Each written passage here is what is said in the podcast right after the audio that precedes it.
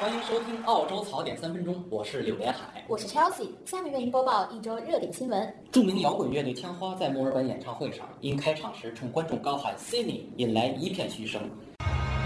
Sydney! You wanted the best? Well, they're stuck in traffic!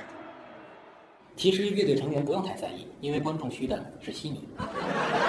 上周末，悉尼普降暴雨，天空甚至下起了网球大小的冰雹，一些汽车车窗和屋顶被砸穿。有人吐槽，悉尼的天气越来越像墨尔本了。这下知道欠花乐队为什么喊错名字了吧？澳洲一家营销公司被曝对业绩不佳的员工进行虐待式惩罚，其中包括要求男员工舔内裤、将香烟塞进屁股、互相模仿性行为动作等。据说情色小说《五十朵灰》的作者看到这条新闻后，已经开始了对新作品的创作。一名澳洲男子因为订的花没有在情人节当天送到，结果被女朋友怒甩。据说当天澳洲许多花店的快递服务都陷入了瘫痪。看来是时候让中国快递业拯救水深火热的澳洲人民了。悉尼 Fish Market 一家海鲜店因直接屠杀龙虾而没有先拍晕减轻他的痛苦，被反虐待动物组织告上法庭，最终被罚款一千五百元。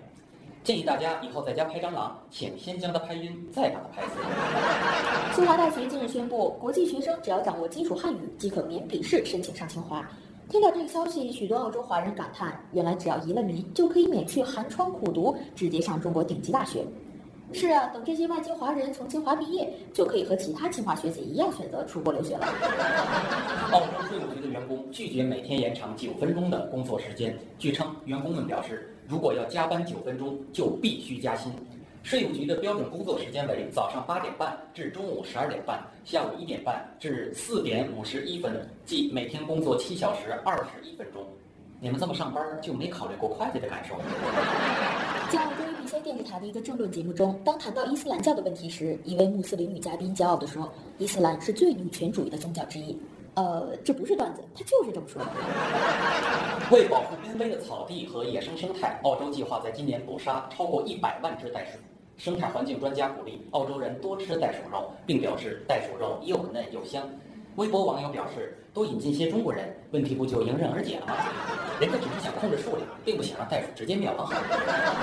以上就是本周的澳洲槽点三分钟。想第一时间听到我们的节目，请在荔枝 FM、喜马拉雅或 Podcast 上订阅《悉尼画报》，话是说话的话。好，感谢大家收听，我们下周再见。